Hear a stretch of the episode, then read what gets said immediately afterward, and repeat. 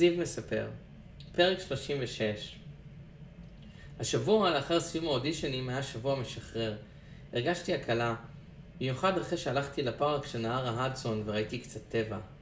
לפעמים כשמתרכזים כל כך במשהו אחד ולחוצים לגביו, שוכחים להעריך דברים אחרים בחיים. מה שאומר מבחינתי שזה גם לחיות. בשבוע הזה, גם בנוסף, נקבעו לי שלושה שיעורים פרטיים, אחד בקלרינט ושניים בעברית. אלה היו השיעורים הפרטיים הראשונים שהעברתי בחיים שלי, וזה היה הרבה יותר קל ממה שחשבתי. ואני גם לא מאמין שעד עכשיו לא היו לי שיעורים פרטיים. ממה כל כך פחדתי? אני מרגיש שיש לי אפילו כישרון טבעי להיות מורה פרטי. אני מאוד רגיש לתלמיד. בשיעור קלרינט הייתי רגיש, ביקורתי, מקצועי, והרגשתי שלא רק התלמידה לומדת מהשיעור, אלא גם אני לומד המון מהחוויה עצמה. בנוסף, עשיתי פוסטים בפייסבוק על שיעורים פרטיים לקלרינט וגם לעברית. עדיין לא פנו אליי, אבל אני פשוט אמשיך לפרסם. אבל אני שמח על מה שיש לי כרגע. אמנם זה מאוחר, אבל אף פעם זה לא מאוחר מדי, נכון? בתחילת השבוע הייתי בדיכאון, והרגשתי ריקנות בשל האודישנים. ובשל החיים שאני מרגיש שאני מבזבז אותם, ופשוט המון עצבות. הרגשתי כמו מישהו זקן שכבר התייאש מהחיים. שכל הזמן הזה וירוס הקורונה מתעצם בעולם ושיעורי המוות גדלים, בתי ספר נסגרים, חנויות, שדות תעופה, אנשים בבידוד, פשוט משוגע. ואז חשבתי על כמה אני לא לוקח את הדברים בפרופורציות. לפעמים פשוט צריך לחייך, לשבת, ליהנות מההופעה.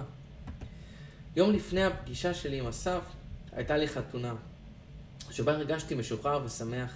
אומנם השתכרתי מאוד וחטפתי הנגובר קשה, אבל בחתונה עצמה הייתי מאושר, ורקדתי וניגנתי, ואפילו אנשים מהלהקה, שרוב הפעמים אני בדיסוננס איתם, או בדיסטנס איתם, כי אנחנו באים מעולמות מאוד שונים, היו נחמדים. כי הייתי משוחרר ולא אכול חרדות סוף סוף.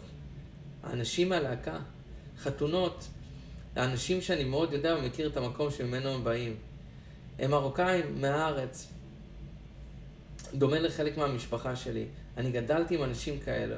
פעם לפני עשר שנים הייתי יכול הרבה יותר להסתדר איתם.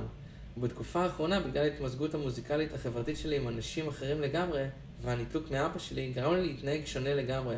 אולי קצת חנון בפניהם. אבל אתמול הייתי בן אדם עם נפש חופשייה, וגם במקרה בחתונה הייתה מישהי יפהפייה שהכרתי כבר משכבר הימים, אלה, שהתנשקנו באיזה בר לפני שנה. בחורה מקסימה, והזמינה אותי להיפגש איתה שוב.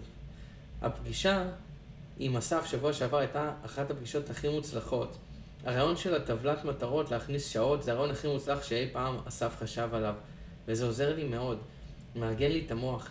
ודיברנו על איך שהדברים מתקדמים ואיך שהוא גאה בי, והתרגשתי. את הפרק הזה אני כותב לפני הפגישה איתו עכשיו, שבו גם אני נקי, ואני אעשה גם פוסט תודה לאסף בפייסבוק. אסף אמר לי גם לפני יומיים את המשפט הכי חזק, כשיש יותר מדי פנאי, המחשבות האופלות נכנסות למוח. כשיש עשייה, לא צריך לחשוב יותר מדי ולא נכנסים לדיכאון.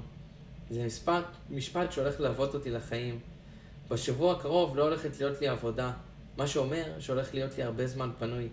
אני צריך כמובן להירגע ולהיות במנוחה ובשקט פנימי, אבל עם הגישה הזאת היא גם לא להפסיק לעשות. פוסטים בפייסבוק, תליית מודעות, קידום ההרכב, אימון בקלרינט, חדר כושר, כל מה שאני יכול לעשות לבדי, אני אעשה. ככה אני אשאר חזק ויציב נפשית, אני יודע את זה. התוצאות של האודישנים הולכות וקרבות, אבל אני אהיה חזק אם אלו יהיו תוצאות שליליות, ואני שומר את האופטימיות, האופטימיות שלי איתנה. זה ה-state of mind שלי מעתה ועד אילך, לא משנה מה.